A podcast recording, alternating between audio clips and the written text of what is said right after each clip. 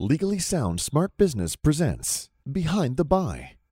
So I guess he has a broker now. It's a little weird. But they don't want to provide any financials. His role is still a little unclear to me. Sometimes companies uh, end up just backing out. We aren't even sure how we're going to structure this deal. He's being a little unrealistic. I literally had to walk him through the buying process. Yeah, like I have time to waste.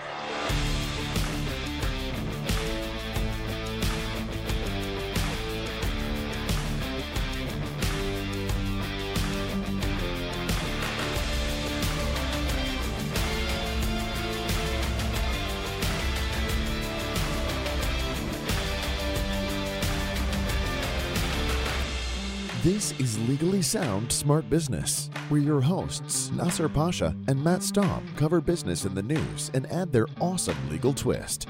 Legally Sound Smart Business is a podcast brought to you by Pasha Law PC, a law firm representing your business in California, Illinois, New York, and Texas. Here are your hosts, Nasser Pasha and Matt Staub. All right, welcome to our third episode of Behind the Buy. This is where we're going to encounter a third party interloper, which usually they're not. It's the the broker episode, right? Right, Matt? Yeah, the the broker. We've we have our first, and I guess probably our first and only introduction to another party into this this series. Right, and I have to say this is the first time that our listeners are hearing. And uh, uh, I think we, we could have easily predicted this, but this is the first time where our listeners hear a transaction starts to just take a little bit of a different direction than what's uh, expected. And again, that's common. And I think we mentioned at the beginning of our series or last episode that you you kind of have to walk into these transactions expecting the unexpected to be really agile. Otherwise, you're just you're you're going to stress yourself out, and it's also going to get in the way of getting a deal done. Yeah. I kind of look at it in the sense of, you know, any any kind of big event, big transaction, there's going to be things that are going to pop up that you just have to be prepared for, or, as, or, prepare as much as you can. Not not to throw it back to our our wedding analogy, but I, I look at it as a wedding. Like you you know something's going to happen leading up to it or on the day of too, and you just have to you know be prepared to fix whatever needs to be fixed and and move along and make sure that you hit the finish line. Right. So we're going to play the call here in a second. There's a couple calls in this one. Our buyer gives Matt a call without me. Luckily, he recorded that call. But that's my favorite call. I'm jealous. That's your favorite call, right? Okay, so and then but we do have a vocab review. We we used a couple words from that we used from last episode, including letter of intent (LOI). I think that's pretty self-explanatory, but a couple new ones. The first being escrow. What's escrow, Matt? Yeah, so well, escrow can mean a variety of things, I suppose, but in this context, it's it's going to be used for. There's going to be money that's held for uh, I guess, a down payment in this transaction, and it's held in this escrow until we close. Right, and it's usually a third party, usually unrelated to the transaction. Mm-hmm. We've had experiences where they want us as attorneys, whether it's the buyer's attorney or seller's attorney, to act as escrow. And there's circumstances where that may be appropriate. Typically, we don't do that because uh, uh, you know there, there's t- things that can happen during escrow, and that alleviates any kind of conflict of interest. You want your attorneys to be able to represent you throughout the transaction, etc. And so the second one, uh, vocab word again, is, an, is a repeat from last time, which is no shop provision. And this actually comes into play in this call you'll see because no shop provision is a provision that we actually put in the letter of intent where the parties agree that the seller is not going to go out there and so-called shop around or go to other potential buyers for for for their project or for their business. And so uh, that's going to come up in this call. So mm-hmm. let's take a listen. And did i miss anything matt? Any other vocab words the and uh you want to define no it was, it was a pretty uh, normal conversation these two calls so i think we're good. Good. Okay let's listen yeah. in. Hello Hey, Matt, how are you?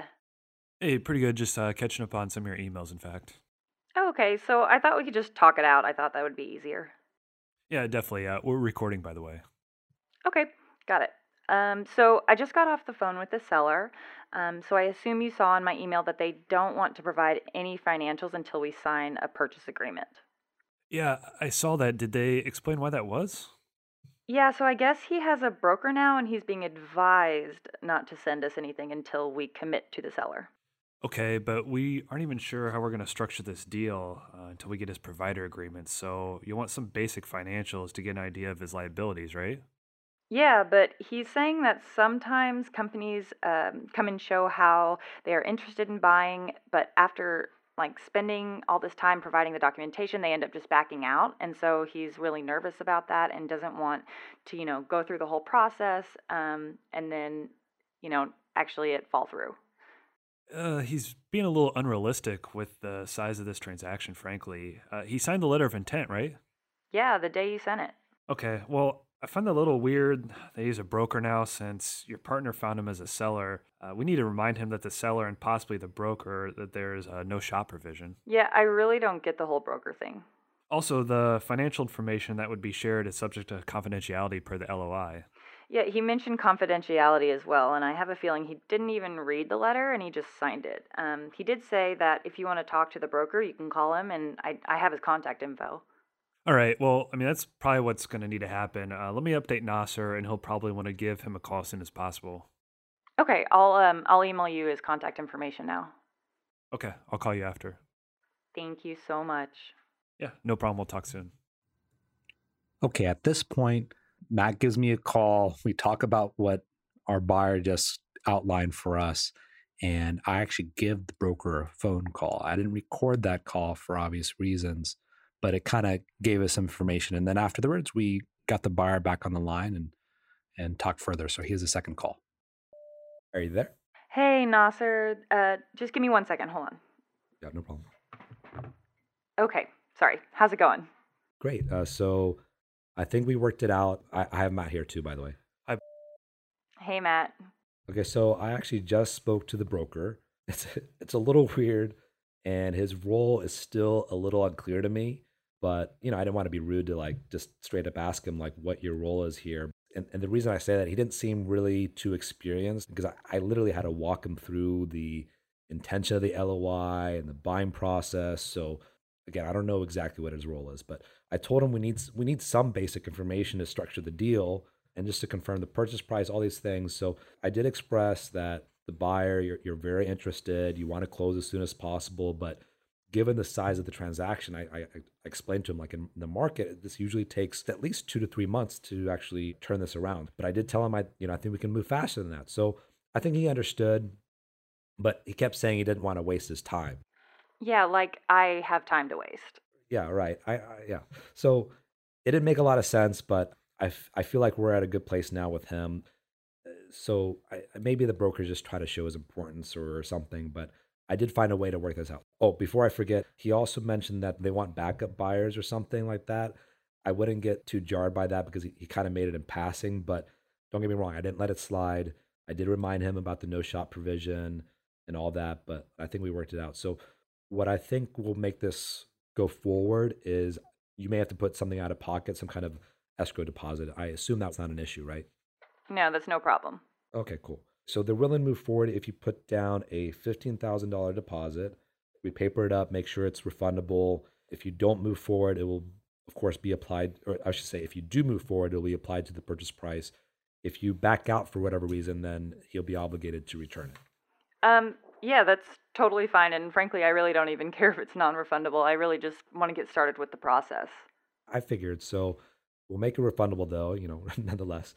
To do it quickly, we'd usually do an escrow, but you may want to think about not doing one either, which I, I've done this with the LOIs, especially very early. It's a small amount compared to the whole size of the, the transaction. And I think it'll also show him that, look, you're committed to doing this, and that also it, it, you're showing that you're giving the seller a certain level of trust as well. Yeah, totally. And I mean that that won't be an issue at all. You said uh, fifteen thousand, right? Yeah, yeah. Um, that it can be lower if you want. No, no, no. That's fine. I was just confirming. All right, very good. Uh, we could just do a quick amendment to the LI and send it over today. Do you want an escrow or no escrow? Um, I, I mean, I think without is fine. All right, I'll send that over to you shortly. Okay, thank you. We'll talk later. Okay, bye. All right, we're back, and that call was brought to you by our sponsor. Who's our sponsor this week, Matt? Let me look here. Uh, today, uh, it looks like it's Pasha Law PC. Oh, perfect. I, you know, I actually use them pretty much anytime I need any kind of business legal services. I don't know about you. Yeah, how, how did that go? Actually, excellent. I, I don't, I don't think I can praise them high enough. In fact, some people say I do it too much. Yeah, you know, you, sometimes you hear ads on podcasts where it's obviously fake, but this sounds like it's a, a real experience you had. So, right, and you know we have to pay the bill somehow. So, and this is that's what brings you this podcast. So, well, great. So that was kind of interesting. I, it's been a while since, uh, again, since we we heard those calls. Uh, what was your first impression, Matt? Yeah, I I'd kind of forgotten about this almost. That you know, it seemed like everything was going smoothly, and then we had this kind of. I, I would view it from your and my perspective as kind of an unknown guy that just came into the picture. We didn't know too much about him. I don't think we even learned too much about him, even by the end of the transaction. But he was. It's kind of just a problem causer. Right. Well, let me let me tell you about this guy because uh, this wasn't shared in the call. I don't, I'm not even sure if I shared this with the client because it wasn't really relevant. But this person, again, I I could be wrong, but I'm pretty certain that he may or may not have been a broker. He called himself one. Maybe he put in, put together some few deals here and there, but really came off as a friend of the family or even a family member of some sort because he was just being overly protective of his client, so to speak, and really not adding value. And and frankly, this this happens all the time, and it's not very uh, uncommon. That's why I, I, I, call these guys. These are guys are interlopers for deals. Is they just find themselves hanging around and really not adding much to it, and really causing issues. And this can happen whether it's a friend attorney that they may have or some business partner or what have you. And these guys are not deal makers. In fact, they're quite the opposite. Yeah. And you never know what you're going to get. I mean, sometimes we've had experiences where sometimes you have somebody come into the picture and it makes things a lot easier because if you have somebody, if you have someone that experience and knows what they're doing, it, it just makes the whole process more seamless. But I'd, I'd much rather have just no one come into the fold compared to this guy because it just it was causing problems and I think you've kind of said this before, not for for him, but just in general. It's it's someone who just knows knows just enough, but not not too much. Where it's it's just going to make things much more worse than you know having no one at all. It's it's those people that just have a little bit of knowledge or maybe have a little bit of uh, experience, but it's just not enough. And it just kind of, I don't, want to say it blew up the transaction, but it got on the verge.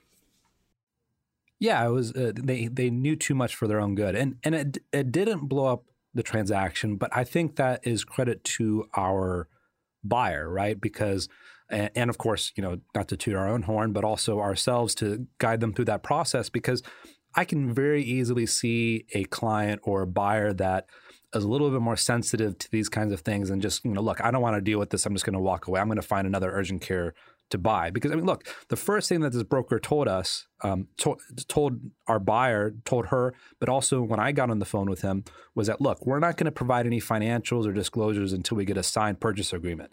And it's like when you start out that way, that's not how you make a deal. And further, that's not how deals work. I mean, look, we, we, we're not going to commit to buying your business unless we know exactly what we're buying. It's a very basic concept. Very rarely do you have any commitment that's un, you know sight unseen and maybe verifiable later, especially when it's a small business context. You know, a lot of times in a big transaction, there may be some representations in the beginning that, hey, so long as your documentation says X, Y, and Z, and they've been through this a bunch of times, then it will go through well. Yeah, the one thing too, if if you recall the last the last episode, it just seemed like everything was so easy, and it seemed like everything was kind of agreed to for the most part, and we're just going to get through this process without any hiccups. And then we have this guy come into the picture, and it's just a, a complete 180. Right. But I think the lesson here is, is that when you encounter, you're buying a business and you encounter one of these incidences, right? Whether it's something that you unexpected or some third party kind of throwing a wrench in the wheel, really you have to kind of look past that, just like in business. Don't take it personal. And that's what we did here, right?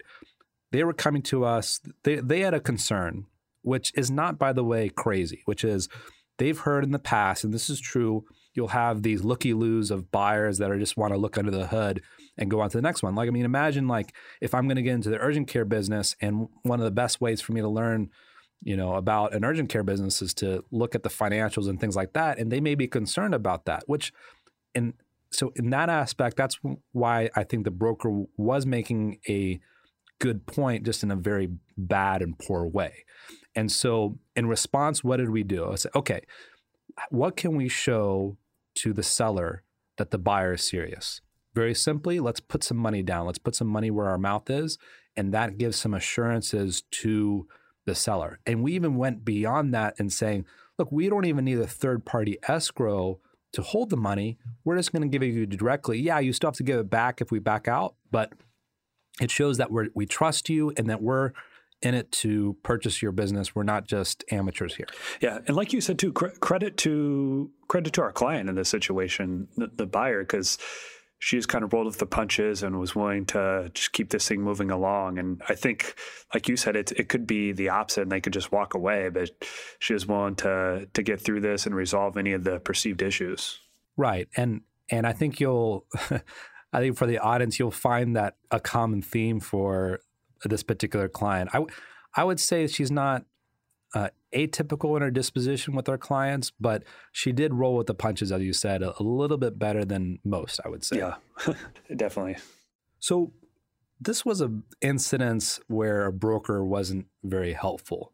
But what about a, ins- you know, there's brokers can be actually pretty helpful for a deal, right? Yeah, like I said before, it's you know I've we've definitely had situations where the the buyer and seller they're kind of moving things along but we ha- we have that broker come into the picture and it just makes everything kind of sync up and and they know they know the things that need to be done and the you know decisions that need to be made to to keep the transaction going. So yeah it's it, uh, this call is not necessarily what the experience that you're going to have if you do have a broker that comes in into the equation but it's uh yeah i mean unfortunately for for her here, that was the case. But yeah, it, it can definitely be a positive overall as well. Right, and and I think in our next episode, if I if I recall correctly, it's uh, we're going to go over on some due diligence uh, aspects of it. But brokers are really helpful at that phase because besides making the introduction to putting people together, that's frankly the easy part. Anyone can do that if you know know the right people, if you're personable and know how to market, that's pretty easy. The hard part is during the transaction. And one thing I'll find is that when a competent broker is involved and they are not just an intro maker, but they're involved in the transaction. When the buyer requests due diligence information, they have a knack of getting that information from the seller. And not only that, getting it in an organized way. Little things like presenting it into one folder or a Dropbox or, you know, organizing it by the request, not getting just a data dump of whatever the buyers requested. And those little things, and this is advice for a seller and a buyer. It's like, uh, for, from a seller's perspective, look, if, if you want your business to sell at the highest price, make the process as easy as possible. Show that you're professional. At the same time, from a buyer's perspective, a seller that's disorganized, their financials are all over the place, it's a great tool to actually make it to actually negotiate. Look, look, you know, I'm I'm buying into a mess. I don't care how much money you're making. These records aren't adequate. They may they may not be accurate. There's flaws in it. I, I have to buy this at a discount because of it. Because when I'm buying into it, there's more unknowns, there's more to clean up, and so forth, and that can be uh, used to the other person's advantage. Yeah, no, you're exactly right. I think the big takeaway from this is just when you're, you know, just just assume if if you're if you're buying in the situation, just assume that you know a, a third party might come into the fold and you know hopefully that you think that they're gonna they're gonna make the right they're gonna they're gonna keep moving things along but you know just be prepared in case they're not and if if you're the buyer and there's a a broker in the picture that's like you said just make sure that they're well versed in this in the transaction. I mean, certain brokers are only get involved in certain industries or certain types of transactions. So if you're going to go that route, um, you know, just make sure that it's somebody who is experienced in that because that's it's really going to help you in the long run. Yeah, absolutely. And and you you mentioned that's a good point about industry specific brokers. I unlike when you buy a real estate, there yeah, there's brokers for actually I guess it's similar to buying real estate. There's brokers for certain areas, whether it's commercial or residential, mm-hmm. whether they focus on uh, certain neighborhoods and so forth. Similarly, there are brokers just for specific industries. And and I don't know about you, I mean, I've found that it's probably more common for a seller to uh, engage a broker than a buyer. Yeah. But it goes both ways for sure. They definitely you know work differently but it's, it's because with businesses it's not like you have a public mls system there are directories and there are systems like that but it's not as uniform and so it's actually pretty difficult if you're in the market of buying a particular business finding the the right seller because they often don't advertise it in necessarily the forums that you would be looking. Yeah. And you, you bring up a good point too. So we we haven't talked about this. Sometimes the broker can be involved in the sense that they they find. So if you're the seller represented by a broker, sometimes they can find the buyer as well. I mean, it just depends on what right. the, the services they offer. But that that's another option, and obviously that can be extremely valuable because you know if you don't have a buyer and they find one, that's that's what needs to be done to you know affect the purchase. Right. And then I think lastly, I want to make sure we cover that a lot of these brokers are not licensed. Many states require them to be licensed, or I should say a few states do. But even where they do, they often aren't. And the, I don't have too much of an issue on this because, you know, at the end of the day, it's like, so long as they're providing the service and so forth, but definitely states care and it can it can affect a negative uh, in a negative way commission and things like that. Yeah, I mean, I, I, think we always advise to. Well, I guess we don't advise. We we end up doing it is looking up the the actual broker themselves to see if they are licensed because it just gives us a little more insight into how they're going to, you know, what their involvement's going to be in the transaction. I guess. Right. So in our next episode, we start getting into the due diligence period prior to escrow, but after this letter of intent. So you'll find you'll see that the seller finally does start disclosing information, allowing our buyer to look under the hood, so to speak. And of course, when you buy a used car, there's always something, right? So that's something that we're gonna take a look at next episode. Yeah, definitely. Nothing too crazy, but uh, I guess you'll have to listen in to to see for sure. All right. Well, I'm looking forward to next episode. Of course, this is something that we really need from you. I believe we've made it a requirement from now on. If I recall, Matt, is to right? Is that right? We've you're supposed to say yes. Oh yeah, sorry, I thought it cut out. yes. yeah. Uh, you're supposed to say yeah. Uh, we definitely made a requirement as an exchange for listening to the show. You have to leave a positive five, 10 star review on all the you know applicable platforms, especially I would say, let's see, iTunes, Google Podcasts, and Spotify. Mm-hmm. And yes, we're on Spotify as well. Yeah. Actually, I'm looking on Spotify reviews, and it looks like the broker from this transaction actually gave us a five star review. So. well, that, that shows you like that's how good we are. I mean, it is out of 50 stars, but you know, still. yeah. I guess I gave a little bit, a little too much insight into how that transaction ended up. So, but Very good. And then, of course, uh, visit our social media. We're active on Twitter, Instagram, Facebook, and pretty much everything. And so, definitely feel free to engage us, leave a comment, and, and like our post, of course. And most importantly, though, submit your questions and comments. We want to hear from you, whether it's what we're going to cover on our next episode or if you had questions about this episode, drop us a line. You can send it via email or social media. Email is info at legallysoundsmartbusiness.com. Yeah, please do. All right. Well, I think that's it. Thank you for joining us. Yep. Keep it sound, keep it smart. Next on Behind the Buy. He was supposed to give notice to exercise that option six months prior. I, I told you, you know, twists and turns. This is how these transactions go. You just listened to Legally Sound Smart Business with Nasser Pasha and Matt Staub. For more information about the podcast, visit legallysoundsmartbusiness.com. This podcast is intended, but not promised or guaranteed, to be current, complete, or up to date, and should in no way be taken as an indication of future results. No attorney client relationship is created by listening to or engaging with the podcast. The podcast does not constitute legal advice, but rather is produced for entertainment and educational purposes only. Do not rely on the information on this podcast without first seeking the advice of an attorney. The opinions expressed in the podcast reflect the views of those individuals and does not necessarily represent the views of any other individual or business. This podcast may contain portrayals of clients by non clients, reenactment of scenes and persons which are not actual or authentic, and depictions which are a dramatization.